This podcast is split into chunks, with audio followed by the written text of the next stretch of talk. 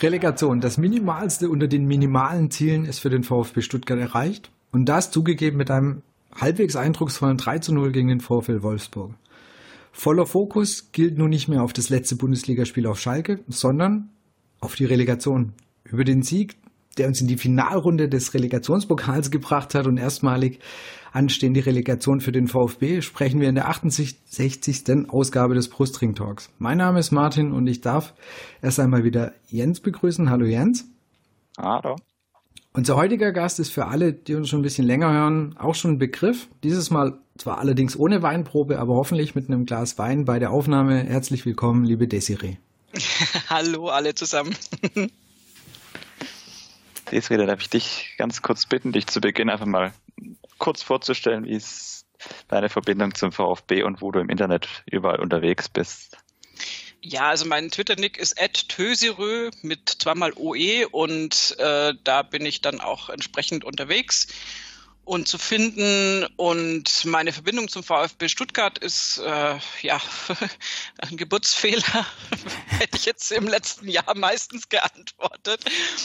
Nein, also ich komme aus Baden-Württemberg, vom schönen Bodensee und also meine Fußballprägung war so in der Zeit, als der VfB unfassbar natürlich unter Jogi Löw deutlich höhere Tabellenplätze eingenommen hat, als er es jetzt gerade im Moment tut.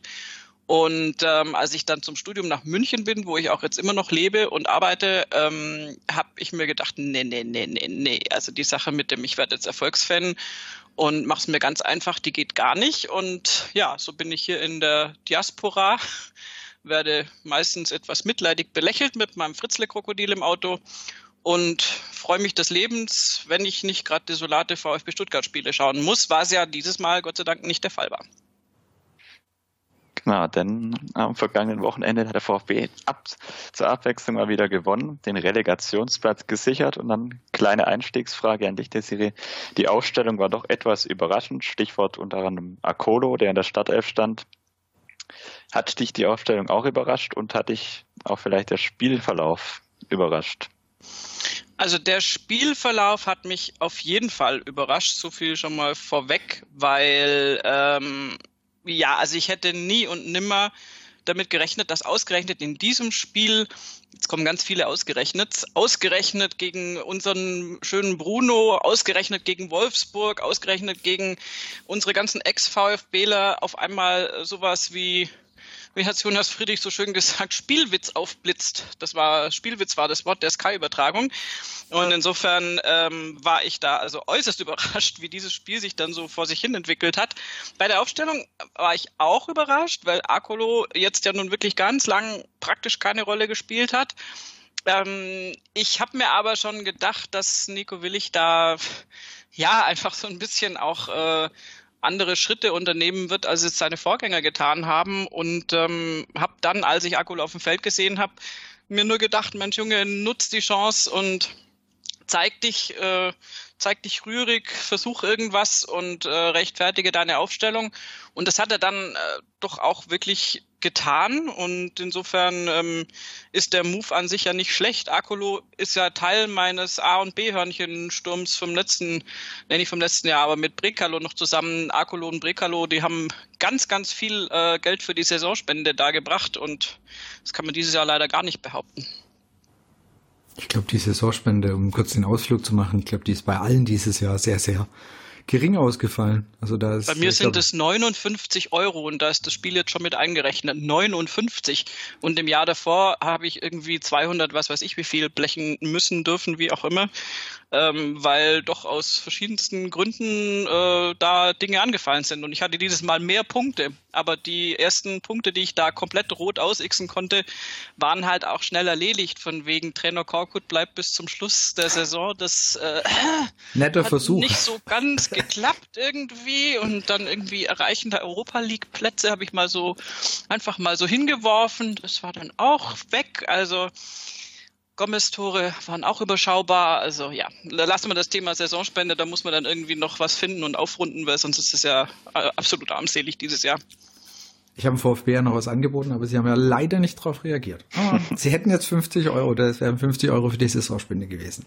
Mal überlegen, dass sie mir vielleicht noch irgendwas für die Relegation einfallen, vielleicht reagieren sie dann irgendwann drauf. Hoffentlich.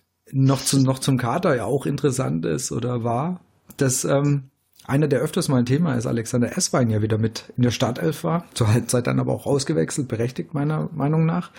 Und natürlich Christian Gentner war wieder zurück in der Startelf, mit Sicherheit auch bedingt durch den Ausfall von Andreas Beck.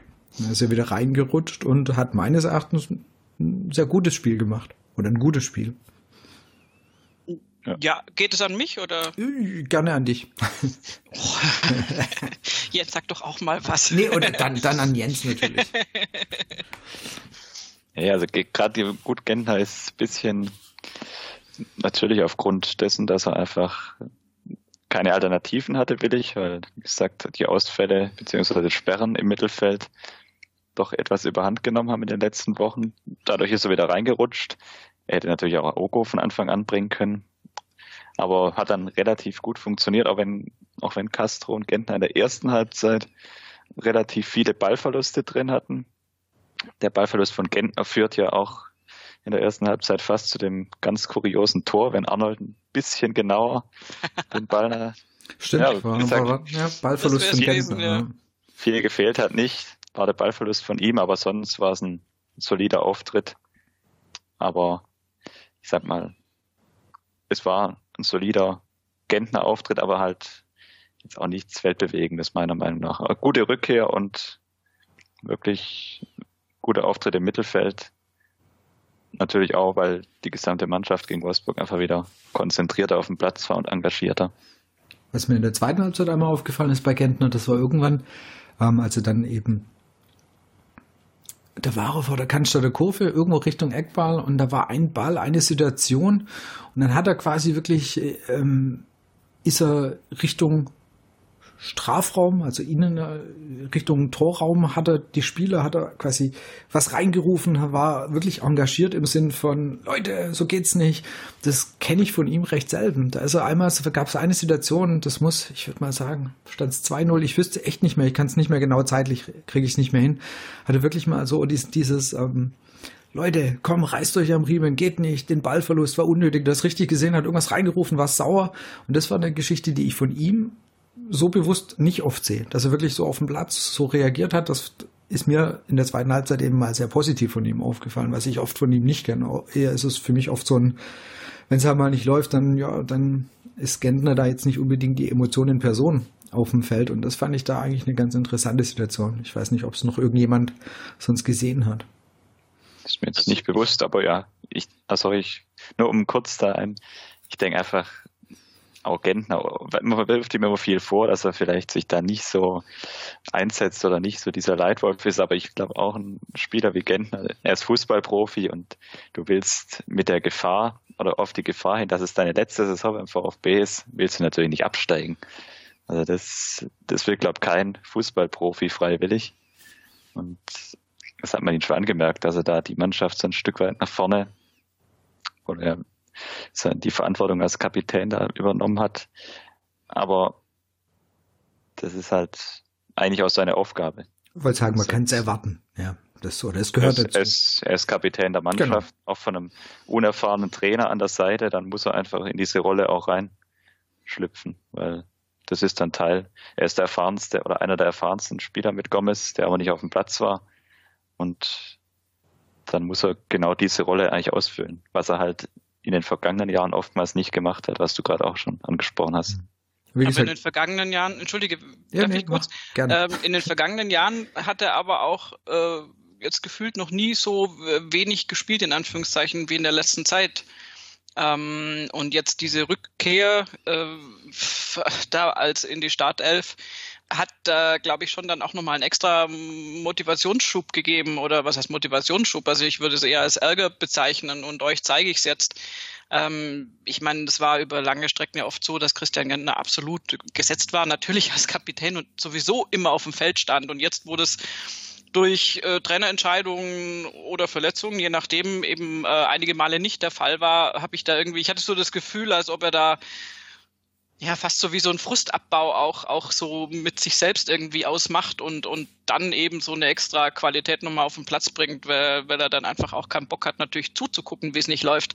Ist immer noch ein Unterschied, wenn du auf dem Feld bist und irgendwie das Spiel anders wahrnimmst und selber machst und tust und es bringt dann vielleicht nichts, oder wenn du draußen sitzt und diese ganze Misere mit anschauen musst. Und insofern fand ich das jetzt bei dem Spiel irgendwie, also hat für mich eher was mit ich zeig's euch zu tun gehabt. Ich glaube auch, dass er eine gewisse Motivation jetzt draus gezogen hat. Also einen Anreiz für sich, nachdem er die letzten Wochen nicht oder wenig gespielt hat, dass er eben sagt, so jetzt wirklich Vollgas. Und wie gesagt, ich gehöre ja auch eher zu einem, der ihn gerne mal kritisiert, aber das ist mir da echt positiv aufgefallen, diese eine Aktion eben da an der, ja, Richtung Eckfahne, Richtung Strafraum. Das fand ich eigentlich ganz schön. Aber nochmal zurück zur ersten Halbzeit. Wir hatten ja gleich zu Beginn gab es eine richtige Chance für William, also für Wolfsburg, der zum Glück nicht ganz genau wusste, ob er schießen oder flanken soll und sich dann oder passen soll und sich wunderbar fürs Zwischending entschieden hat, nämlich genau an irgendwie in der Mitte an allem vorbei. Da war ich ihm sehr dankbar, dass er da sehr unentschlossen war. Und dann natürlich so der erste größere Aufreger auf VfB-Seiten war das Foul an Gonzalez. Und irgendwie scheint der VfB und Videoschiedsrichter oder Schiedsrichter generell oder Dr. Brych im Detail irgendwie alles keine Freunde dieses Mal zu werden. Letzte Woche gegen Hertha, wo uns ein klarer Handelfer verwehrt worden ist und jetzt eben ein Foul an Gonzalez. Ich muss zugeben, ich habe es in der Cannstatter Kurve, für mich sah es gar nicht so extrem nach Foul aus. Gefühlt ist etwas komisch gefallen, aber wenn du es dann siehst, also wenn du es dann im Fernsehen siehst, also noch danach nochmal, dann musst du sagen, okay, wie kannst du das nicht pfeifen und wie kann der Videoschiedsrichter das zum zweiten Mal innerhalb von einer Woche da eher auf Nicht-Elfmeter geben? Also sehr, sehr erstaunlich. Die zweite wirklich große Fehlentscheidung innerhalb von einer Woche. Ich war so gut froh, dass das nicht spielentscheidend war. Weil das sonst, also es zieht ja genügend Diskussionen nach sich und auch berechtigte. Aber wenn dann ein Spiel runter reduziert wird, nur auf sowas, ist es für mich immer noch irgendwie anstrengender insgesamt. Während man jetzt dann doch Gott sei Dank mehr über die 3 Tore spricht. Haben wir das schon verraten, dass es 3-0 ausgegangen ist? Verrückt, ja. 3 Tore in einem Spiel. Unglaublich, also für Stuttgart. Nee, aber es ist tatsächlich auffallend irgendwie und ich finde es dann immer schwierig, als Mannschaft dann halt auch sich da abzugrenzen, was man aber muss. Also für mich persönlich ist es dann rum, weil du kannst da nichts machen. Du kannst da noch so schimpfen, du kannst da nichts irgendwie korrigieren im Nachhinein. Und wenn der Videoassistent da eben entscheidet, das war jetzt nicht eindeutig genug, um die Entscheidung des Schiedsrichters dann umzuschmeißen. Ja, was will ich machen, sagt der Schwabe. Also ich fand, es ist ein klarer Elfer. Ich finde aber eher, dass das Brych hätte direkt auf dem Feld pfeifen müssen und den Videoassistenten dann gar nicht hätte benutzen müssen sozusagen. Also das ist einfach irgendwie, ich weiß nicht, mehr fällt mir dazu auch nicht ein. Das ist sehr ärgerlich und das ist aus meiner Sicht auch eine klare Fehlentscheidung. Weil du jetzt gerade gesagt hast, nicht spielentscheidend. Ich glaube halt zum Beispiel letzte Woche, da hätte uns auch der Elfmeter nichts mehr weitergebracht, weil die Mannschaft einfach an dem Tag echt nicht gut war und gefühlt hätte auch da dieses 1:1 den Spielverlauf nicht extrem verändert. Ich glaube, am Ende hätte es trotzdem nicht gereicht. Aber dieses Mal war wirklich auch sehr weitergemacht und das ist einfach hier auch schon mal das Positive in der ersten Halbzeit rauszuheben. Also es war spielerisch, waren gute Ansätze zu erkennen in der ersten Halbzeit. Hat oft leider der letzte Pass nicht so ganz gestimmt. Also da wurde mal eine Flanke kurz zu spät abgespielt, war halt doch noch der Fuß von einem Wolfsburger dazwischen. Aber es war schon ganz nett anzuschauen. Man hat ihr Bemühen wirklich, finde ich, erkannt. Und nicht nur das Bemühen, sondern eben auch den Willen, da eben nach vorne zu spielen. Und das fand ich schon sehr positiv. Und nach der Woche zuvor, nachdem ja quasi es ging auch Hertha jetzt nicht wirklich so gut aussah, war das schon wieder ein Schritt in die richtige Richtung und was mir auch so ein bisschen auf den Rest von der Saison ein bisschen Hoffnung gegeben hat. Natürlich dann auch noch mit der zweiten Halbzeit.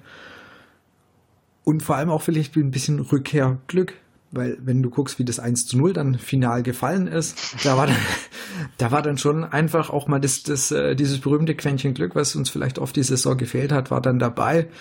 Manche würden jetzt sagen, man hat es erzwungen, aber das war ein herrliches Billardtor, oder wie es der Vertikalpass so schön geschrieben hat, genau so musst du Gonzalez anspielen. Auch so gemein. Ja, er hat seinen Kopf genau an der richtigen Stelle gehabt. Ja, er hat ihn aber auch noch ein Stückchen bewegt. Also so ein kleines Kopfnicken war schon auch noch mit dabei. Also Eigenaktionen auf Gonzales Seite ist nicht zu unterschätzen. Nein, das ist natürlich ein kurioses Tor und vor allen Dingen wirklich zweimal abgefälscht. War ja vorher noch ein Wolfsburger dran und dann der Kopf von Gonzales. Das hatte wirklich was von Billard und ich saß, also ich habe es ja nur im Fernseher sehen können, ich war nicht im Stadion und ich saß wirklich so dran und habe so gedacht, what? Also das war so, das ging auch so schnell, also das hat man, also im Fernsehen habe ich es irgendwie wirklich erst gar nicht so richtig, ich habe dann den Ball im Netz liegen sehen, aber dachte dann so, what, das habe ich jetzt nicht verstanden, wie das passiert ist, und in der Zeitlupe hat man es dann verstanden. Ist aber, finde ich, und genauso haben sie alle gesagt, das ist so phrasenschweinmäßig, aber das ist halt einfach dann, wenn du wirklich da rennst und machst und kämpfst und tust und das halt auch wirklich unbedingt willst, dann kriegst du halt auch so ein Ding dann mal rein. Ich finde gar nicht, dass es so viel mit Glück zu tun hat. Das ist eher so erzwungenes Glück. Also im Sinne von, ich bleib da jetzt dran und ich will das jetzt und wir spielen jetzt über alle möglichen Stationen und die Pille muss jetzt rein und dann klappt sowas auch mal. Also es hat für mich schon auch was mit einer gewissen Durchschlagskraft zu tun, die man hat, wenn man einfach will und wenn man da entsprechend viel Energie auch reinsteckt. Und ohne diese Energie gehen so Dinger natürlich meistens nicht rein, weil aber auch der ganze Vorlauf nicht stimmt. Und Castro einfach auch in dem Moment ja gesagt hat, ich schieße jetzt. Also das ist ja oft das, ich hatte oft auch das Gefühl, oder manchmal hast du das Gefühl, jetzt schießt doch und sie trauen sich nicht. Und er hat einfach in dem Moment gesagt, ich traue mich jetzt. Ja, und das gehört, glaube ich, zu dem, was du auch gerade mit dem Erzwingen meintest dazu. Ja? Also ich probiere das jetzt, ich versuche das einfach. Und es war ja dann auch wirklich nicht die erste Chance oder die erste große. Akolo hatte ja noch 1, 2 gute Situationen. Also es gab ja schon so das eine oder andere, wo man sich dem Tor der Wolfsburger langsam mal angenähert hat. Und ich kann dir nur sagen, aus Sicht von der Cannstatter Kurve sah das Tor noch lustiger aus. Und da hast du auch noch, weil das nur dann irgendwann einen Ball am Innenpfosten und dann drinnen gesehen. Weil du natürlich du hast irgendwie gesehen, dass er eine ganz komische Flugbahn hatte. Und dann war er halt eben drin, wie du sagst. Und ich glaube, ja. Ich habe jetzt auch echt einige Zeitlupen nochmal angucken müssen, um das echt zu realisieren, wo der wann eigentlich da billardmäßig rein ist. Im Umkehrschluss muss man, also die kritische Frage, die man stellen muss, warum gegen Wolfsburg, warum nicht eine Woche vorher in Berlin gegen eine Mannschaft, die eigentlich gar nichts von dem Spiel wollte. Das ist wieder das, was mich so ein bisschen ärgert an der ganzen oder an dem Auftritt von Samstag, weil du einfach siehst, es geht besser und du hast halt in Berlin dann sozusagen, wenn du jetzt auf die Tabelle schaust, relativ leichtfertig die Chance verspielt, dass es in einer Woche noch um was geht. Jetzt muss man halt mit der Relegation leben, gut. Aber das hat mich ein bisschen geärgert, vor allem, wenn man die zweite Halbzeit sieht, dann merkt man ja, es geht auch spielerisch mal was. Aber etwas. Aber das würde ich doch nicht nur auf das Spiel von letzter Woche beziehen. Also nee, ich habe auch so sinngemäß sowas getwittert. Ja. Warum dann jetzt erst? Also ich meine, die Leute waren vorher auch schon irgendwie beim VfB angestellt. Und Trainer hin oder her, ob jetzt Korkut oder Weinzierl oder wer auch immer da an der Seitenlinie steht, also das gab so desolate Auftritte in dieser Saison. Das kann einfach nicht sein, dass ein Team mit so einer grundsätzlichen Kompetenz, gut, du hast jetzt musst jetzt einen Didavi wieder mit reinrechnen, da kommen wir sicher in der zweiten Halbzeit jetzt dazu, der natürlich jetzt auch mal wieder wirklich genauso gespielt hat, wie man es von ihm erwartet, was vorher nicht der Fall war, der natürlich immer mit seinen Verletzungen kämpft und hin und her. Aber grundsätzlich hast du jetzt von Anfang an eigentlich Spieler auf dem Feld, die so oft durch so lustlose Nichtleistungen da irgendwie einfach gar nicht überzeugen konnten. Und das werfe ich dem Team ehrlich gesagt noch viel, viel weiter rückblickend vor. Also ja, da bin ich dann echt sprachlos, weil es hat mich dann auch geärgert. Ich hab fast geheult nach diesem Sieg, weil das erste Mal seit, ich weiß nicht, ich kann kaum mehr dran zurückdenken, war, dass diese Mannschaft mal wieder ein Spiel gespielt hat. Da wäre auch das Ergebnis wurscht gewesen, aber sie haben einfach alles versucht und sie haben gekämpft.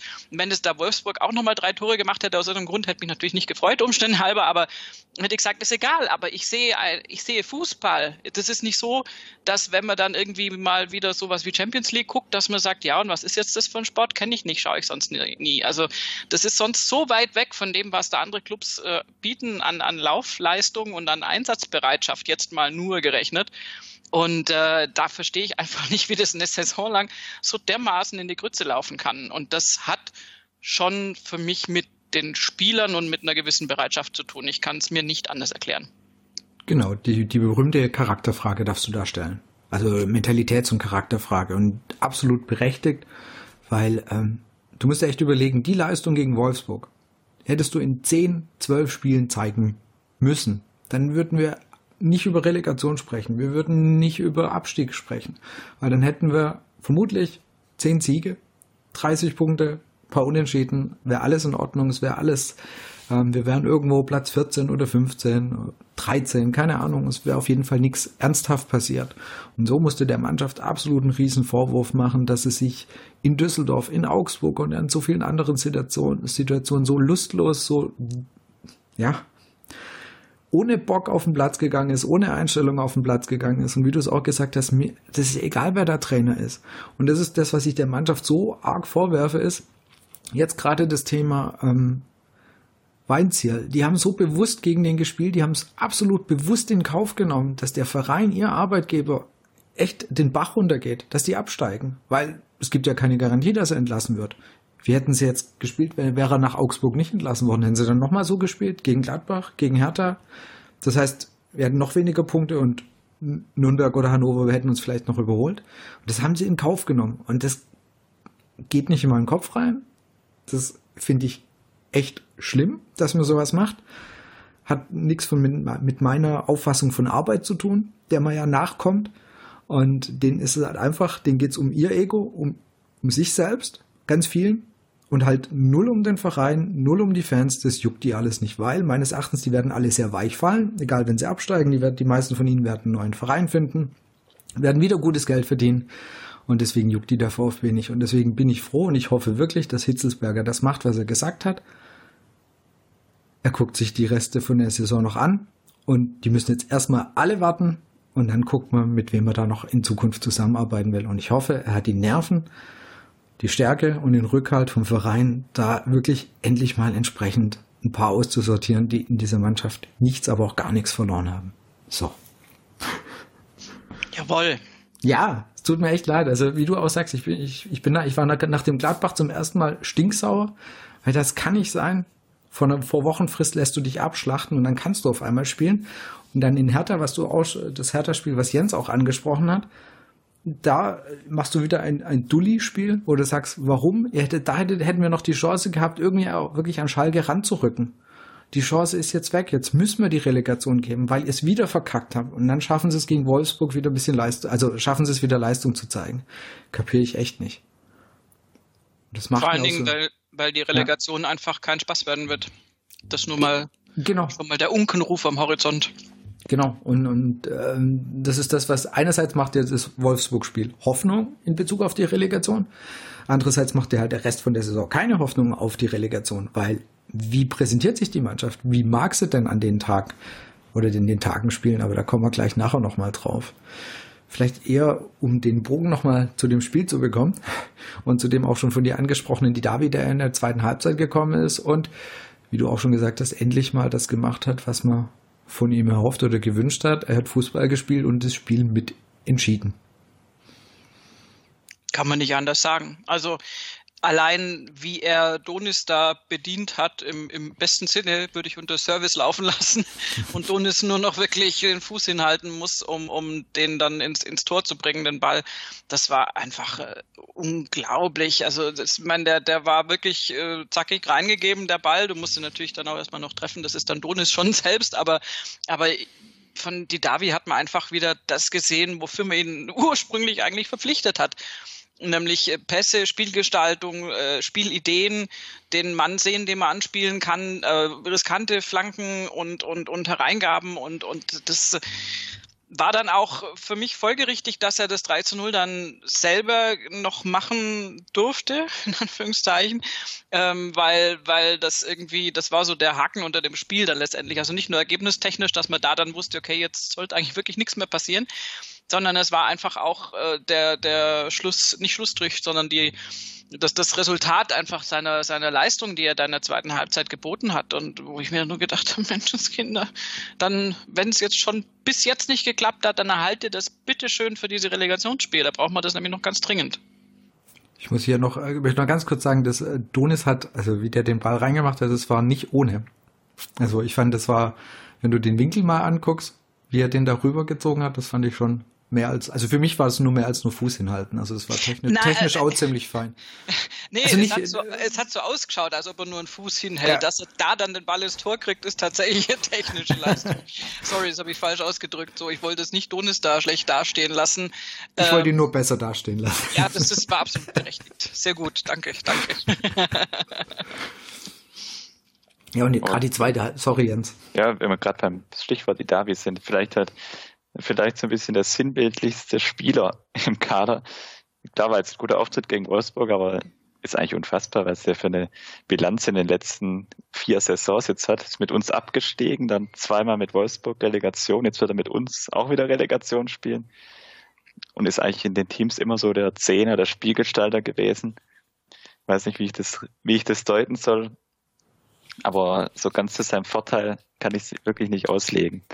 Das ist klar, gegen Wolfsburg, die zweite Halbzeit war gut, aber halt vielleicht auch sinnbildlich für die Saison so ein Spieler, der dann ab und zu mal seine lichten Momente hat, aber den Großteil halt auch einfach unter seiner Leistungsfähigkeit bleibt, meiner Meinung nach. Unter dem, was er kann. Dann kommt natürlich noch dazu, dass er relativ verletzungsanfällig ist. Da kann er jetzt persönlich eher weniger dafür. Das muss man natürlich aber auch beachten. Aber ich fand das noch nicht so eindrucksvoll, wo ich diese Übersicht gesehen habe von den vergangenen Jahren. Also jetzt gerade die letzten 4 Jahre sind extrem, aber auch davor. Er war einmal mit Nürnberg 10. Das ist in seiner Karriere seine beste Platzierung und hat eigentlich beim VfB in Wolfsburg auch noch gespielt, bei Clubs, die durchaus Ambitionen haben, aber war dort immer in Mannschaften, die eigentlich gegen den Abstieg gespielt haben.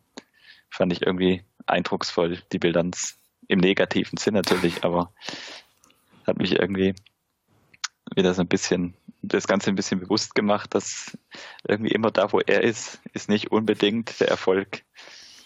Hat man ja auch über Kostic auch gedacht und jetzt ist er in Frankfurt, also vielleicht muss Didavi nach Frankfurt wechseln. Ja, vielleicht muss er ja Schritte irgendwo anders hingehen, ja, aber... Nee, aber das stimme ich dir absolut zu. Er ist jetzt wirklich leider aktuell nicht einer, der so den Erfolg magisch an sich zieht. Ja, das stimmt.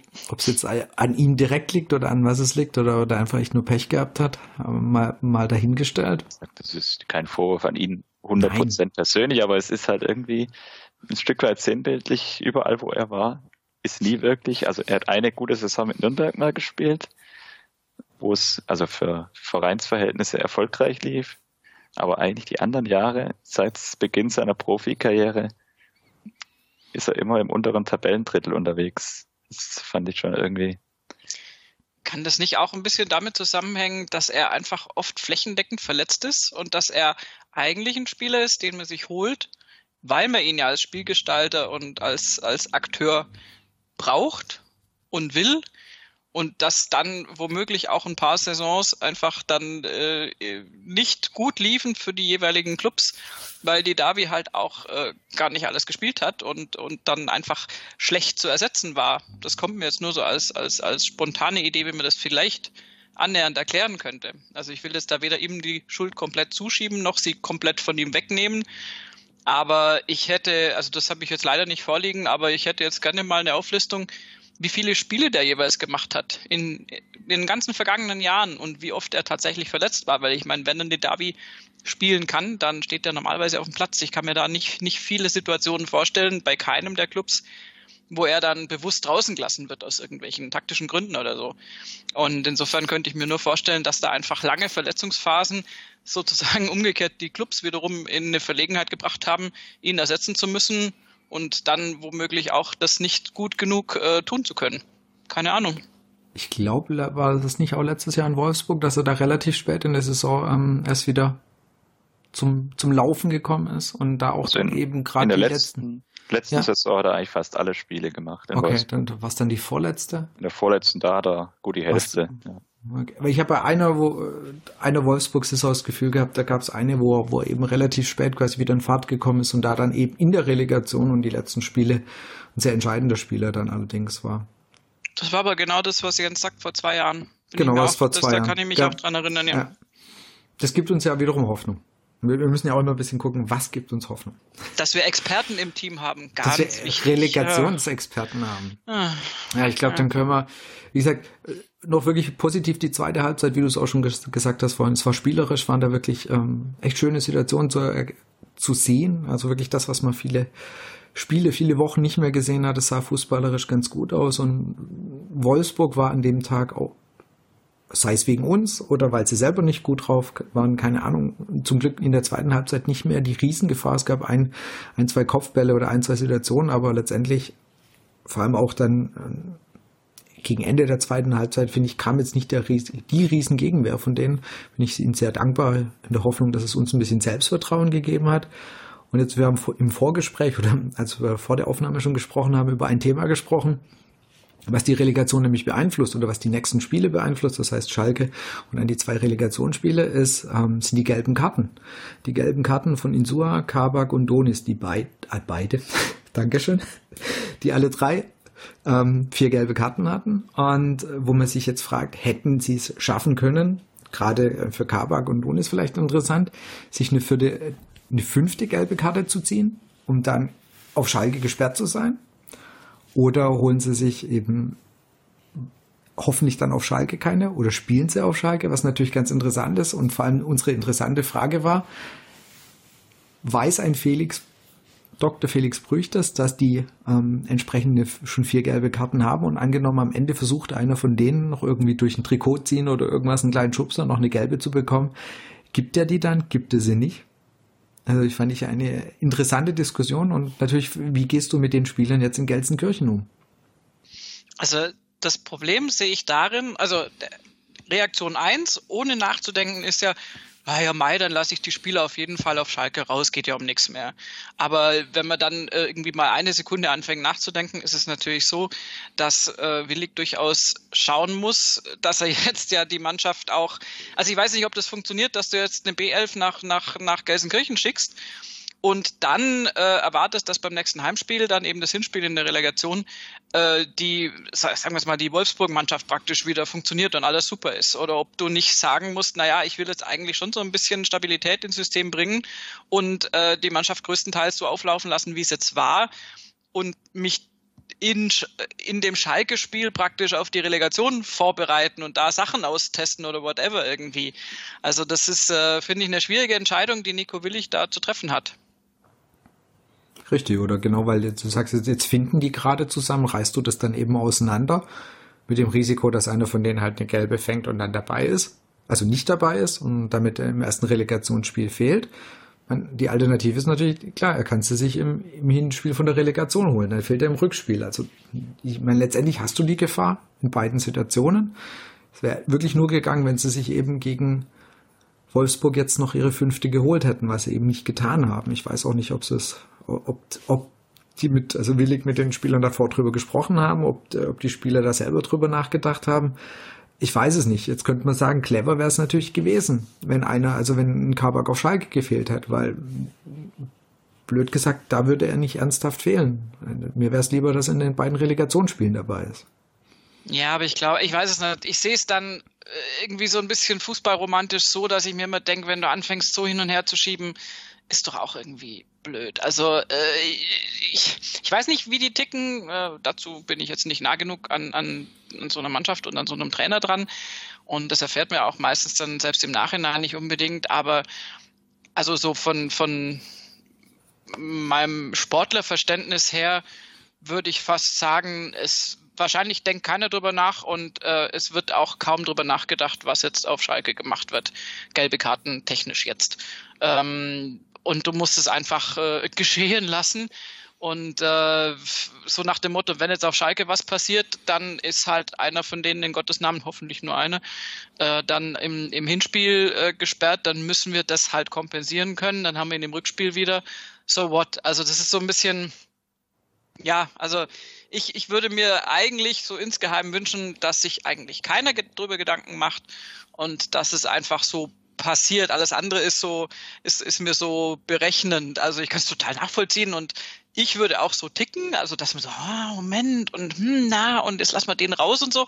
Aber eigentlich fände ich es fast schöner irgendwie, aber das ist jetzt eine sehr blumige und rosarote Vorstellung, wenn man einfach das nimmt, wie es kommt und auf Risiko geht und vor allen Dingen jetzt auf Schalke sozusagen schaut, dass man die Mannschaft hingestellt kriegt und ohne Rücksicht auf jetzt das Ergebnis, was ja völlig irrelevant ist, einfach Dinge ausprobiert und schaut, dass die sich noch besser zusammenspielen. Das wäre so meine Vorstellung. Aber wie das letztendlich passieren wird, bin ich sehr gespannt. Ich denke, was du halt auf Schalke mitnehmen kannst, ist, wenn du das halbwegs erfolgreich gestaltest, also wenn du ähnlich gut spielst, bekommst du natürlich noch mehr Sicherheit rein. Angenommen, du gewinnst es noch oder verlierst zumindest nicht, dann glaube ich, ist halt, wird so diese positive Grundeinstellung, ja, wir packen das auch in der Relegation, ist natürlich auch nochmal eine andere. Ich meine, wenn du jetzt auf Schalke fährst und egal ob jetzt mit B11 oder mit der ersten Elf und du verlierst 4-0, dann gibt dir das, glaube ich, schon nochmal so einen Nackenschlag mit. Und deswegen glaube ich halt schon und ich denke, oder ich bin mir ziemlich sicher, dass Willig da auch das so sehen wird, dass das Spiel gar nicht so unwichtig ist. Also es geht zwar rein tabellarisch um nichts mehr, aber für den Kopf geht es, glaube ich, schon noch um was. Auf der anderen Seite funktionieren die Jungs ja immer sehr, sehr gut, wenn sie gerade so völlig in die, das Wort, was man nicht sagen darf, gegriffen haben und dann daheim beim Heimspiel es dann quasi wieder gut machen können. Weißt du so, also es gäbe auch den Ansatz, den ich persönlich ganz furchtbar finde, aber der mir nicht so abwegig erscheint, dass die, wenn die auf Schalke jetzt irgendwas reißen, wieder mal übermütig werden und sich denken, ach, Union oder ach, Paderborn, ja komm, ja, mit links. Und das könnte wiederum fatal sein in den Relegationsspielen. Also wie man es dreht und wendet, es ist überall das Potenzial für irgendwelche Missgeschicke, glaube ich. Aber die Gefahr sehe ich bei denen so oder so.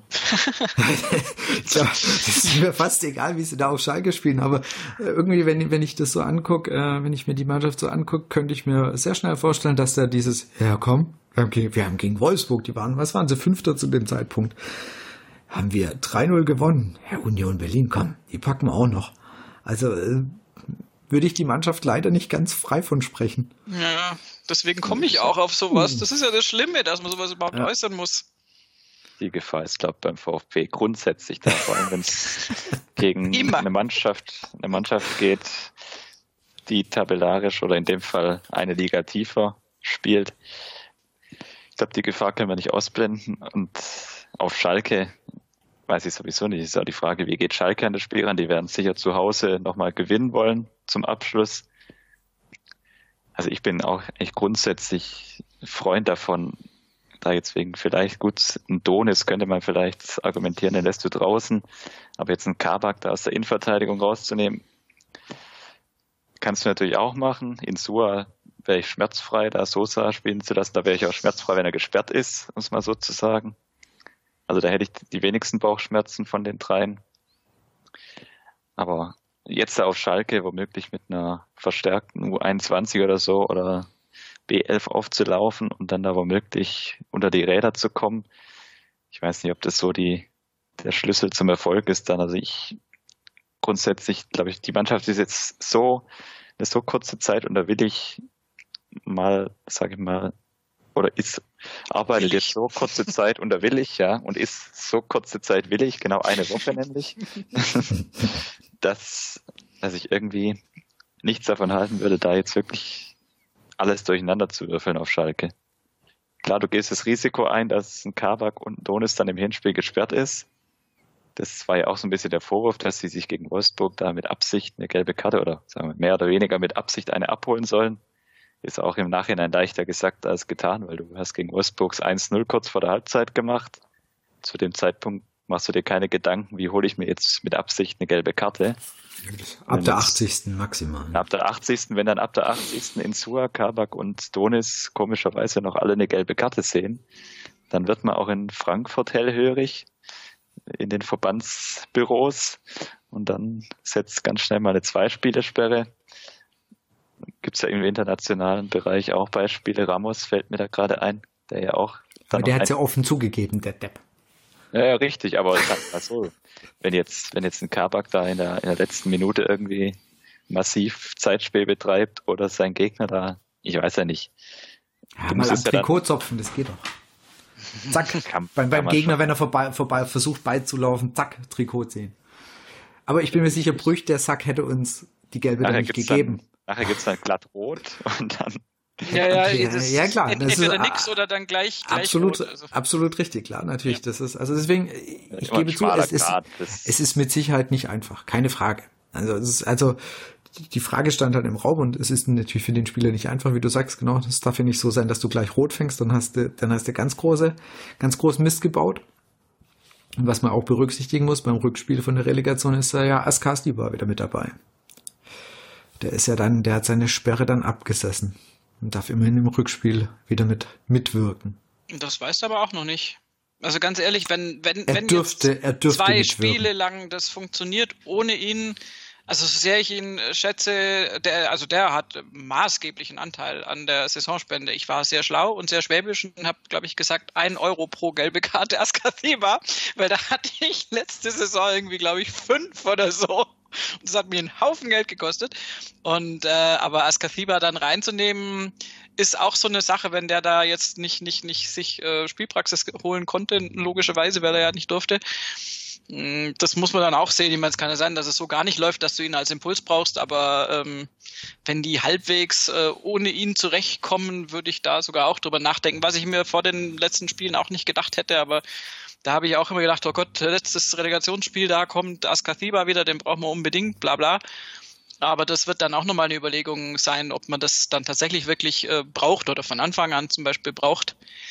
Oder ob man den nicht dann erst in der zweiten Halbzeit reinbringt. Aber das ist ja jetzt wirklich ein sehr ungelegtes Ei.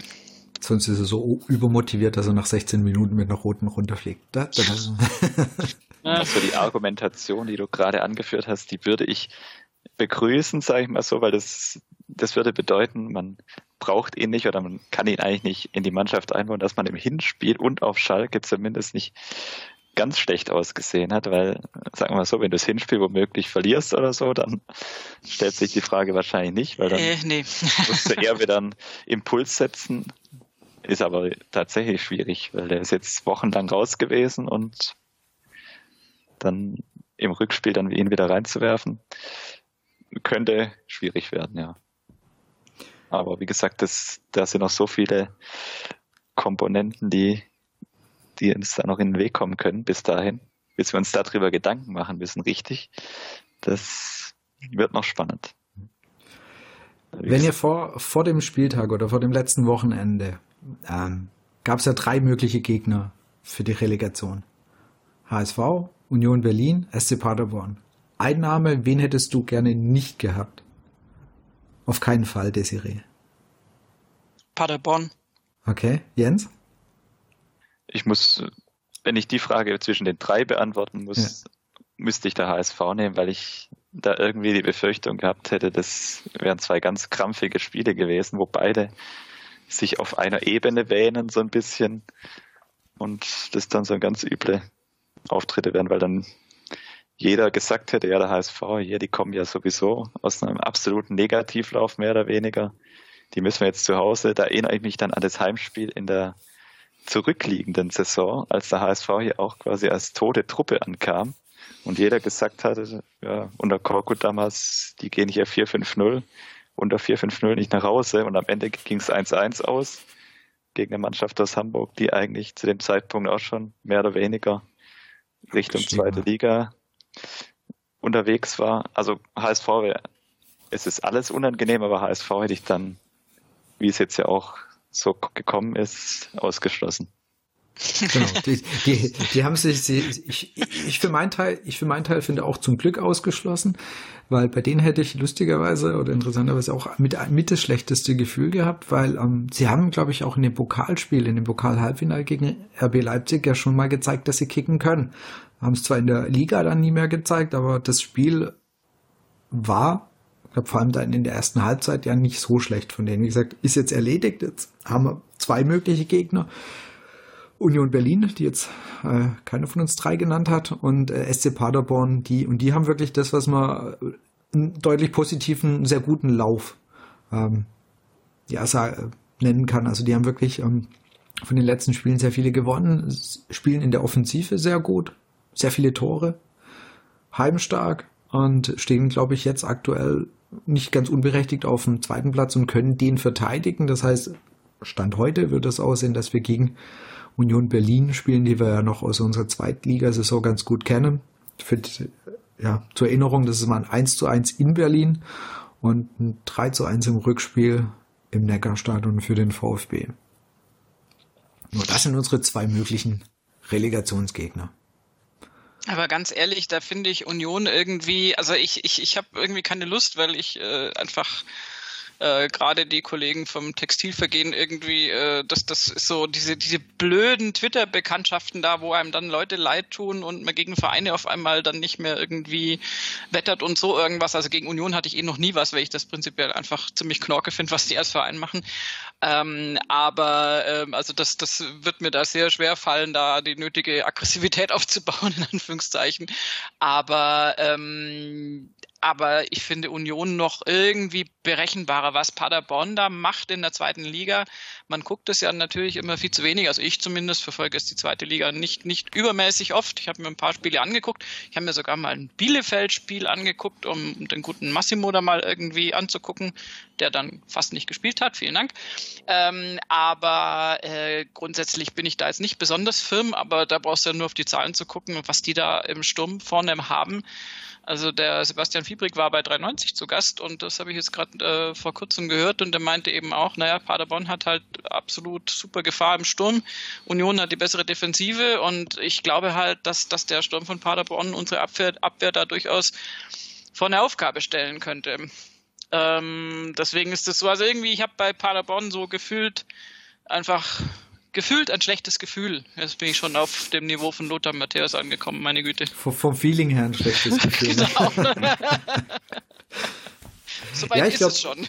Ich glaube, von der Offensive sind die auf jeden Fall die, allein was sie eben die letzten Spiele gezeigt haben, ich meine jetzt auch... 75 Tore, hallo? Ja. Bei uns sind es wie viele? 7,5 oder so, gefühlt. 12. Naja. 13. Oh. Ja, wenig. Also. Ja, genau. Sagen wir es so. Es klingt weniger katastrophal. Ah. Interessanterweise sind die ja Aufsteiger aus der dritten Liga, ne? Also das muss man auch sehen. Also die haben die das immer. Also echt, das ist mir völlig schleierhaft. Die sind so unberechenbar. Dann erst kacken sie irgendwie ab und steigen ab und steigen ab und irgendwie denkst du, okay, von denen hörst du nie wieder was. So ein bisschen vereinfacht. Und dann irgendwie, also was die da jetzt abgerissen haben in diesem Jahr, ist einfach richtig bemerkenswert. Also die haben Tempo, die haben da wirklich Spieler, die da auf den Außenbahnen was machen können und richtig, richtig nach vorne, nach vorne, nach vorne. Und das kann schon wirklich unberechenbar gefährlich sein. Was, glaube ich, das Interessante ist, hätten wir gegen Hamburg gespielt, dann wäre vermutlich ein Großteil von der Bundesliga, ey komm, geil, VfB, pack dir, lass die Hamburger unten drin. Spielst du gegen Paderborn und Berlin, ein Großteil von den Fans natürlich logischerweise für den Underdog sein und gegen VfB. Jetzt nicht, dass uns das wirklich jucken würde, aber das fand ich auch noch so eine interessante Konstellation. Ich glaube, bei Hamburg hätten viele gesagt, ja, komm, VfB, mach dir. Haltet die schön unten, die Hamburger, jetzt bis auf natürlich die Hamburger Fans selbst, aber ansonsten glaube ich, wir wären da tendenziell eher mehr Sympathien auf der VfB-Seite gewesen und ich glaube, bei Union und vor allem gerade bei Union oder bei Paderborn wird es genau andersrum sein. So. Ja, da halte ich es jetzt auch mit Christian Gentner und sag, das ist mir sowas von wurscht. Richtig, es muss egal sein, es muss den Spielern egal sein und uns egal. Ja. Das Phänomen, dass du die letzten Jahre, da warst du in der anderen Rolle, hast immer gesagt, diese blöden Bundesliga-Clubs retten sich da in der Relegation und auf einmal bist du in der gleichen Lage jetzt. Und es wird dann vor dem Relegationsspiel sicher so sein, auch in Medien und in den sozialen Netzwerken, da wird der VfB sicher wenig Sympathien haben, gerade wenn es zum Beispiel gegen Union geht. Die haben ja eigentlich in der ganzen Republik Sympathieträger so ein Stück weit. Da wird der VfB schlecht aussehen, was so die Sympathieverteilung angeht. Und ich glaube, das sorgt dann, zumindest bei mir persönlich, wird es dann dafür sorgen, dass ich dann relativ heiß auf die Relegationsspiele sein wird, weil so nach dem Motto, den Willen kriegt ihr jetzt nicht, wir steigen nicht ab. Den Gefallen tun wir euch jetzt nicht, egal wie schlecht die Saison gelaufen ist, egal wie unzufrieden ich mit dem Verein an sich im Moment bin, aber den Wunsch, der wird nicht in Erfüllung gehen. Also, aber ja, das werden zwei ganz schwierige Spiele, weil das habe ich mich jetzt auch so mal neulich gefragt, wenn du jetzt die Saison ein bisschen Revue passieren lässt und dann überlegst, wie viele gute Spiele wir mal am Stück gemacht haben, dann stelle ich mir jetzt schon die Frage. Eins am Stück. Ich bin es echt mal durchgegangen und es gibt eigentlich keine wirkliche Phase, wo du mal sagen kannst, da waren zwei aufeinanderfolgende Spiele, die richtig gut waren. Also das ist auch jetzt unterbillig. Du hattest Gladbach, das war brauchbar. Du hattest Berlin, das war gar nichts. Und ja, bitte, stopp. Diesen Gedanken bitte jetzt nicht weiterspinnen. Der führt zu einem fatalen Ergebnis. Daran habe ich auch schon oft gedacht. Das raubt mir jetzt schon den Schlaf. Ja, deswegen womöglich muss man sich auf Schalke wünschen, dass man da also irgendwie 4-1 untergeht und dann mit richtig Wut im Bauch. Was machst du dann im Rückspiel in der Relegation? Stehst du in alten Süster? Dann hast du das Hinspiel 4-0 gewonnen, dann ist das ja easy. Ach so, stimmt. Das ist ja logisch. Ach, Entschuldigung, wie konnte ich das übersehen? Dann wird es generell spannend, was Willig in der Relegation macht, weil meiner Meinung nach musst du, gerade wenn es zum Beispiel gegen Union geht, aus unserer Zweitliga-Erfahrung heraus, meiner Meinung nach so einen Spieler wie Gomez von Anfang an spielen lassen, der so im Terodde-Stil da vorne die Bälle festmacht und einfach die individuelle Klasse, die für einen Zweitligist dann noch ausreicht, meiner Meinung nach, da auf den Platz bringt. So ein Gonzalez, dann sehe ich schon schiefgehen irgendwie. Wenn du gerade so gegen Union, da musst du, glaube ich, wirklich, und das ist ja auch so ein Punkt, wo Willig im Moment so ein Stück weit vorantreibt, ich glaube, da musst du wirklich die erfahrenen Spieler auf den Platz bringen. Aber das ist meine persönliche Meinung. Da kann man anderer Meinung sein. Weil ich einfach glaube, dass die gerade so ein Bartstuber vielleicht auch hinten und Gomez vorne mit ihrer individuellen Qualität gerade gegen eine Mannschaft wie Union das über zwei Spiele doch nochmal hinbiegen können, egal was danach der Saison passiert. Aber das sind Gedankenspiele, die führen vielleicht auch zur Niederlage, weiß ich nicht. Ja, letztendlich gilt erstmal für alle Spieler echt, weil es gab jetzt auch die man weiß noch nicht, in welche Richtung es genau ging, die Aussagen von Christian Gentner, dass ihm ja irgendwas auf den Sack geht und dass er mit irgendwas unzufrieden ist. Also ich finde, alle Spieler, liebe Spieler des VfB, ihr habt jetzt noch 2 Wochen, konzentriert auf euch selbst, auf den Verein. Alles, was an persönlichen Befindlichkeiten da ist, bitte hinten anstellen. Ne? Es geht jetzt gerade echt nur noch darum, ihr habt eine beschissene Saison gespielt, ihr habt eine lächerlich schlechte Saison gespielt, wirklich. Mit 27 Punkten hat es eigentlich jede Mannschaft verdient abzusteigen. Ihr habt noch die Chance drin zu bleiben. Nutzt verdammt nochmal diese Chance. Und das heißt, reißt euch echt am Riemen. Das ist eigentlich das, was man den Spielern gerade aktuell mitgeben muss. Und mir ist es egal, wer, das gilt wirklich für alle durch die Bank hinweg. Und Kapitän, wer auch immer, erstmal jetzt nochmal 2 Wochen Klappe halten. Danach könnt ihr erzählen, was ihr wollt. Ist mir echt alles egal. Aber nutzt die letzte Chance, die ihr habt. Und dann egal wie es, ich sage jetzt mal so, vorweg schon, egal wie die Relegation endet, danach muss frei von jeder Emotionalität wirklich, das was du vorher schon mal ganz kurz angeschnitten hast, dann musst du den klaren Schnitt machen. Egal was, wer jetzt in der Relegation zum Held wird, das darf meiner Meinung nach keine großen Auswirkungen mehr haben auf Entscheidungen, was Vertragsverlängerung angeht oder mögliche weiter Beschäftigung in Stuttgart, aber das... Ja, oder Abgänge forcieren. Oder auch Abgänge, ja klar. Also ich hoffe wirklich, wie gesagt, genau wie eingangs gesagt, dass Hitzlsperger es schafft, das, was er angekündigt hat, da eben Taten folgen zu lassen, zu sagen, okay, so nicht, also wir brauchen junge, oder ich möchte eher jüngere Spiele ranführen und bei den alten, da gucken wir echt nach der Saison und ich hoffe, dass er nach dieser Saison und auch den letzten Jahren da einfach die richtigen Schlüsse draus zieht. Und dann eben einigen, wo der Vertrag ausläuft, wo mit Sicherheit was menschlich nicht einfach wird, was persönlich nicht einfach wird, gerade für Hitzlsperger, da er ja auch mit einigen von denen zusammengespielt hat. Ja, er kennt die ja, aber da muss er, wie du sagst, frei von jeglichen persönlichen Beziehungen oder irgendwas und was man jetzt sagt, menschlich und ist lang da und was auch immer verdiente Spieler. Das muss nach dieser Saison einfach egal sein, weil die Saison hat deutlich gezeigt, dass es so eben nicht funktioniert hat. Und da kommt aber dann, finde ich, auch Mislintat jetzt ins Spiel. Sowieso, weil es sein Job ist, den Kader zusammenzustellen. Und weil er da auch jetzt, und genau aus diesem Grund hat Hitzlsperger sich mit Sicherheit unter anderem ja den zweiten Mann noch gewünscht und da keine One-Man-Show draus gemacht und machen wollen, weil er auch genau weiß, dass er natürlich im VfB verwurzelt ist und da auch Beziehungen laufen, also im Sinne von eben, wie du es gesagt hast, der hat mit dem schon gespielt und kennt den gut und so.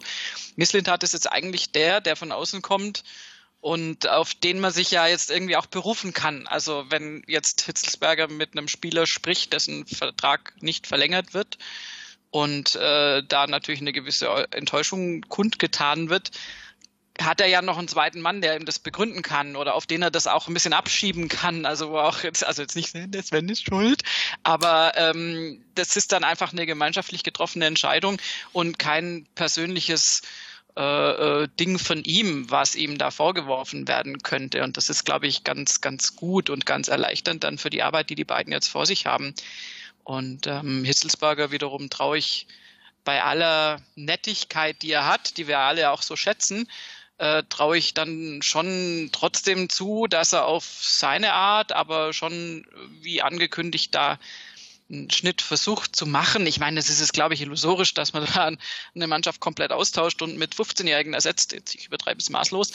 Aber da werden sicher einige Entscheidungen und vielleicht auch ein paar überraschende Entscheidungen fallen. Und das wird uns natürlich unglaublich beschäftigen, wieder die ganze Transferperiode lang. Yay! Ja, ich glaube, da haben wir den Sommer gibt's wirklich, wird's viel zu diskutieren und Gerüchte geben, wer geht und wer kommt und wen man noch versucht irgendwie abzugeben. Also das glaube ich auch. Da wird's uns definitiv nicht langweilig. Hoffentlich natürlich eher in der Bundesliga, wie in der zweiten Liga. Ich glaube, für die zweite Liga wäre der Cut halt nochmal härter. Also weil dann hast du ja auch das Thema Finanzen, was dann noch viel stärker reinschlägt, dann kannst du einige Spieler einfach gar nicht mehr halten, weil es einfach vom Gehalt her nicht mehr geht. Das kommt ja dann noch hinzu. Also dann, selbst wenn du jetzt sagen würdest, lieber Mario Gomez, du darfst einfach noch mal ein Jahr bleiben, weil wir wissen, du bist als Joker und wir schätzen das auch. Und wenn du siehst, wie der gerade auch mitgefiebert hat, also das muss ich wirklich sagen, wie der an der Seitenlinie mitgegangen ist, wie der mitgejubelt hat, dem könnte man jetzt wirklich nicht vorwerfen, dass ihm der VfB oder die aktuelle Situation nichts bedeutet. Also das fand ich sehr, sehr eindrücklich, wie er da mitgegangen ist. Aber in der Bundesliga wird es halt eher vielleicht noch sagen, komm, lass uns irgendwie noch was am Gehalt drehen, du bleibst noch mal ein Jahr da, du bist auch für die jungen Spieler wichtig. In der zweiten Liga muss er halt sagen, okay, es geht einfach nicht. Das können wir dir nicht mehr zahlen. Das funktioniert nicht. Und ich glaube, deswegen ist natürlich, wäre der Cut in der zweiten Liga noch mal deutlich, deutlich härter oder deutlich noch mehr Arbeit für Hitzlsperger. Und so gesehen hoffen wir nicht nur deswegen natürlich, dass wir in der Bundesliga, auch wenn es gefühlt sportlich unverdient ist, drin bleiben.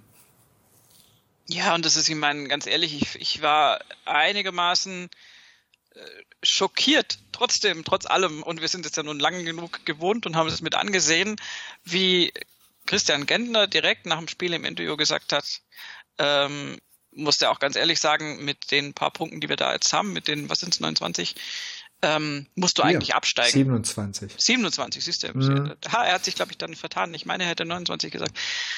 Mit den 27 Punkten, die wir jetzt haben, da musst du eigentlich absteigen. Diese Relegationsspiele sind ein Geschenk und wir müssen was draus machen und so weiter.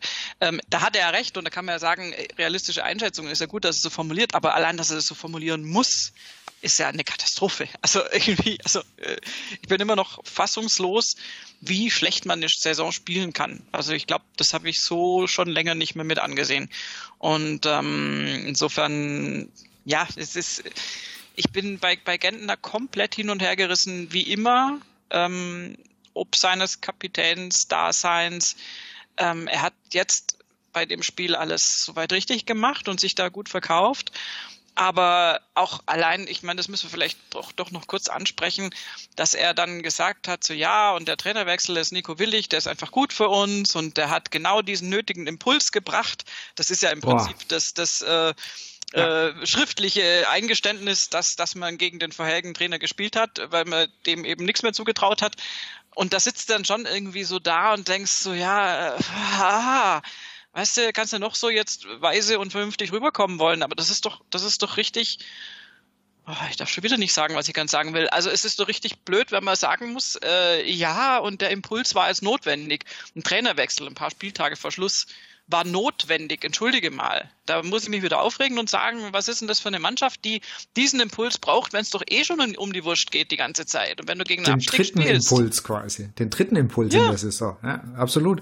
Und deswegen meine ich genau, und auch diese Aussagen wird sich ein Thomas Hitzlsperger anhören und merken, weil genau das ist das, was du sagst. Das ist genau, die Aussagen sind ja eigentlich echt eine Katastrophe, weil es heißt ja, wir hätten ja sonst nichts mehr gemacht und es hätte sonst nichts mehr gebracht. Und deswegen war es wichtig, diesen Impuls, allein wenn ich das schon wieder höre. Drei Trainerwechsel, ja. Also der dritte Trainer in einer Saison, das braucht ihr als Profimannschaft. Der ganze furzlang neuen Impuls. Das kann es nicht sein, Leute. Das kann es echt nicht sein. Das ist halt das Problem, dass das ja keine Geschichte ist, die du auf diese Saison begrenzen. Korrekt. Kannst, sondern die zieht sich eben, du kannst die Interviews seit 4-5 Jahren dir durchlesen und wirst immer solche Aussagen, immer so ein paar Wochen nach den Trainerwechseln von Gentner finden. Das ist halt auch einfach der Punkt, weshalb ich sage, im Sommer brauchst du diesen klaren Schnitt. Und ich hoffe, dass er kommt, unabhängig davon, wie die Relegation ausgeht, weil du brauchst ihn einfach. Weil es ist meiner Meinung nach an der Zeit, mal einfach einen neuen Akzent zu setzen und einen neuen Impuls. Richtig, um das darauf wieder zu münzen, genau, einen neuen Impuls setzen. Und dafür müssen gerade die Spieler, ich nenne es die Namen nicht alle, aber da, wo die Verträge zum Beispiel auslaufen, Kral ist da vielleicht, kann man da ausnehmen. Aber die anderen, da musst du einfach sagen, es war eine schöne Zeit. Gentner hat extrem viele Verdienste für den VfB, hat hier lange gespielt, das will ich gar nicht ihm absprechen. Ich will ihm auch nicht absprechen, auch wie du vorher gesagt hast, Gomez, das sind alle Spieler, natürlich wollen die auf keinen Fall absteigen. Das ist ja auch klar. Also du willst ja nicht freiwillig, womöglich in deiner letzten Profisaison oder in deiner letzten Saison beim VfB, dann den Verein nochmal in die zweite Liga schicken und es dann nicht mehr, wie es beim letzten Abstieg immer so schön formuliert wurde von allen, es wieder gut machen zu können. Das will ja keiner freiwillig, also das will ich auch niemandem unterstellen, unabhängig davon, was unter Weinzierl war. Aber das ist ein Phänomen, das zieht sich leider durch viele Vereine, dass dann aktiv gegen den Trainer gespielt wird. Um das jetzt zum Schluss zu bringen, deswegen braucht es im Sommer einfach wirklich einen klaren Cut. Und ich hoffe, dass der gelingt und dass nicht womöglich ein Erfolg in der Relegation zu so einem Korkut-Rückrunden-Phänomen leid, sage ich jetzt mal, für das wegen 2 Spielen dann alle Sachen wieder umgeworfen werden und dann doch von oben die Anweisung kommt, Thomas, du hast jetzt wohl die Relegationsspiele verfolgt, den Christian, der verlängern wir 2 Jahre und der Andreas ist verletzt, der kriegt auch nochmal einen 2-Jahres-Vertrag. Ich hoffe, dass es nicht passiert, ich will es aber auch nicht ausschließen. Sag mal was. Ja, also genau, also ich hoffe auch, dass die Relegation, gerade wenn sie irgendwie dann doch positiv ausgeht, dass die nicht halt irgendwas noch verblendet und man dann etwas romantischer sieht. Ja, komm, jetzt waren sie nochmal gut, die Jungs. Jetzt, das geht nochmal ein Jahr gut. Ja, das aber ist halt auch das. Da traue ich Hitzlsperger zu, dass er das. Ich hoffe es auch. Ich wollte es dann. Am Samstag habe ich es auch wieder gedacht. Nach dem Gladbach-Spiel habe ich schon gedacht. Am Samstag habe ich auch wieder gedacht. Es ist meiner Meinung nach kein schwieriges Umfeld. Es ist ein extrem schnell begeisterungsfähiges Umfeld, weil die Stimmung war schon wieder relativ gelöst am Samstag im Stadion, meiner Einschätzung nach. Richtig. Das geht immer relativ schnell, also da reicht ein Sieg in Stuttgart und dann ist die Stimmung gleich wieder relativ gut und da könnte ich mir zum Beispiel nach einer Relegation, nach einer erfolgreichen durchaus vorstellen, dass im Umfeld die Stimmen dann auch wieder lauter werden. Also warum wird denn jetzt immer noch kritisiert? Jetzt hat die Mannschaft doch den Turnaround noch am Ende geschafft, jetzt haben sie doch noch den Abstieg abgewendet. Was wollt ihr denn schon wieder da? Warum bleibt ihr denn so kritisch? Jetzt muss man doch wieder in die Zukunft schauen und ich hoffe einfach, dass da Hitzlsperger, und der macht mir den Eindruck mit seinen Aussagen jetzt auch in den Interviews, dass er dagegen steuert und sind wir mal guter Dinge. Mhm. Hoffen wir es. Also ich bin aktuell, wird viel von der Relegation abhängen, ob positiv oder negativ die gestaltet wird, aber dann bin ich ganz guter Dinge, dass zwei der handelnden Personen im Sportlichen vielleicht etwas besser agieren, als Reschke das letztes Jahr getan hat. Es ist noch so zum Abschluss, weil wir jetzt quasi ja mit dem Sportlichen durch sind. Eine Frage von Daniel, die fand ich so geil. Aber, wenn Alexander Esswein, das hat ja noch was mit Sportlichen zu tun, ein Musikinstrument wäre, welches wäre er? Ich habe echt lange nachgedacht. Ja, ein Schlagzeug, es ist laut, aber bringt am Ende nichts. Aber ein Schlagzeug springt ja irgendwas, das ist ja auch Quatsch. Aber eigentlich, Desiree, du ja musikalisch sehr, sehr viel zu tun hast. Was ist Alexander Esswein? War aber eigentlich nicht die Frage, die ich stellen wollte. Was Alexander die ist wirklich hervorragend. Grüße an Daniel. Ich habe tatsächlich, und da werde ich wieder böse Reaktionen bekommen, obwohl die hören das ja nicht, ich würde sagen, eine Bratsche. Weil die Bratsche als Streichinstrument ist ja der Ostfriese im Orchester. Da gibt es ja unendlich viele Witze drüber. Und die müssen sehr, sehr oft sehr, sehr viel schuften in so Begleitfiguren und sind auch wichtig fürs Gefüge, stehen aber selten mal gut da. Und das ist bei Alexander Esswein auch so. Also ich meine, der hat definitiv Momente, wo ich dann auch sage, muss das jetzt sein? Und muss er auch auf dem Spielfeld stehen? Ich finde trotzdem auch manchmal, dass er auch ein bisschen zu Unrecht zu viel kritisiert wird. Und da würde ich ihn jetzt tatsächlich mit den lieben Bratschen vergleichen wollen. Wo du jetzt gerade schon Musik hast, das ist eine Frage, die dann wirklich quasi an dich gerichtet war. Ich weiß nicht, ob du die auch schon gesehen hattest, dass eben klassische Musiker gelten gemeinhin als feinsinnig und intellektuell. Wie kam es quasi zum Fußball? Also, naja, schau mich an, bin ich feinsinnig und intellektuell? Naja, obwohl. Nein, das ist das nicht miteinander nicht diskutieren. Feinsinnig und intellektuell wollen wir natürlich gerne bleiben nach außen hin, sind wir aber gar nicht alle und sind wir auch nicht immer und bin ich auch nicht immer und tatsächlich sind die meisten Musiker auch irgendwie Fußballfans. Und wir haben auch regelmäßig Tippspiele. Also ich war in mehreren Tippgemeinschaften. Das Augsburger Theater hatte zum Beispiel auch mal eine, da war ich als Gast drin, weil ich da früher mal einen Praktikantenvertrag hatte und da noch Bekannte hatte. Und unser Orchester macht auch immer so für große Ereignisse Tippspiele und da sind dann alle immer mit Freude und Begeisterung dabei. Und wir haben natürlich auch, und das sind ja in einem Orchester, kommen ganz viele Leute aus ganz vielen Städten zusammen, wenn es nicht sogar Länder sind. Einer unserer Geiger, mit dem habe ich mich neulich unterhalten. Der kommt aus Italien und ist auch leidgeprüft, weil er halt nun mal leider nicht Juventus-Turin-Fan ist und hat also mir über das Schicksal von Lazio dann ein bisschen so sein Leid geklagt. Und insofern, also ja, der Musiker an sich ist fußballbegeistert. Es gibt ja auch die legendären Videos zum Teil von Dirigenten, die sich dann bei einer WM hinstellen und irgendwelche Hymnen dirigieren. Also insofern ist das bei uns tatsächlich ein Thema. Ich glaube jetzt nicht, dass es da wahnsinnig viele gibt, die dann auch noch so Podcasts drüber machen, so wie wir das jetzt gerade machen.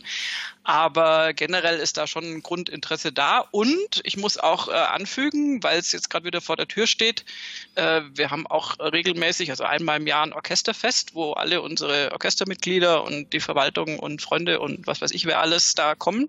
Und da ist große Tradition. Es geht erstmal mit dem Fußballspiel los, wenn das Wetter gut genug ist.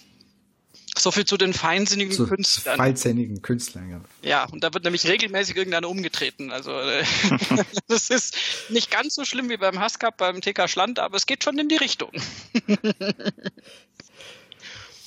Dann kann ich an dieser Stelle wirklich auch sagen, A, danke für deine Antwort und B, natürlich danke, dass du wieder zu Gast warst. Vielleicht klappt es ja im Sommer wieder, dass wir unsere kombinierte Weintweet und Brustring-Talk auf Kadervorschau machen. Mal gucken. Ansonsten, falls ihr das noch nicht tun solltet, folgt natürlich unbedingt der Desiree, wie gesagt, unter tösirö. Ich werde es auch entsprechend auch nochmal verlinken und das ist natürlich dann auch ihr Twitter-Handle ist am Ende verlinkt. Und dann vor allem noch ein wichtiger Hinweis. Wir hatten ja zur Rückrunde oder beziehungsweise nach der Hinrunde zur Rückrunde die VfB-Viererkette aufgenommen mit den anderen VfB-Fan-Podcasts. Und dieses ganze Projekt oder das VfB-Viererkette wird es am 6. Juni 2019 im Fanprojekt in Stuttgart live geben. Das heißt, falls ihr noch nichts vorhabt, seid ihr alle herzlich eingeladen, eben zum Fanprojekt in Stuttgart kommen. In der Hauptstädter Straße findet ihr das. Das heißt, sehr zentral gelegen, sehr gut zu erreichen mit U-Bahn und auch für Stuttgarter wichtig, Parkhäuser vor der Türe. Also auch das kann keine Ausrede sein. Das heißt, wir würden euch sehr freuen, da begrüßen zu dürfen. Die aktuelle Folge findet ihr wie immer bei meinsportcast.de, wo ihr übrigens auch die Desiree findet mit Darfst du noch ein Wort dazu sagen? Ja, ich bin ja eigentlich noch mehr als im Fußball im Golf unterwegs. Genau. Und unsere Sendung Nur Golf heißt die, gibt es auch bei meinsportpodcast.de. Genau. Und den Brustring-Talk findet ihr da eben auch natürlich auf Spotify, Apple Podcast, Google Podcast und auf YouTube. Ja, wir werden uns irgendwann, denke ich, um die Relegation hören. Mal gucken, ob gut oder schlecht gelaunt. Vielen Dank auf jeden Fall heute nochmal, wie gesagt, der Desiree und dem Jens, dass ihr mit dabei wart.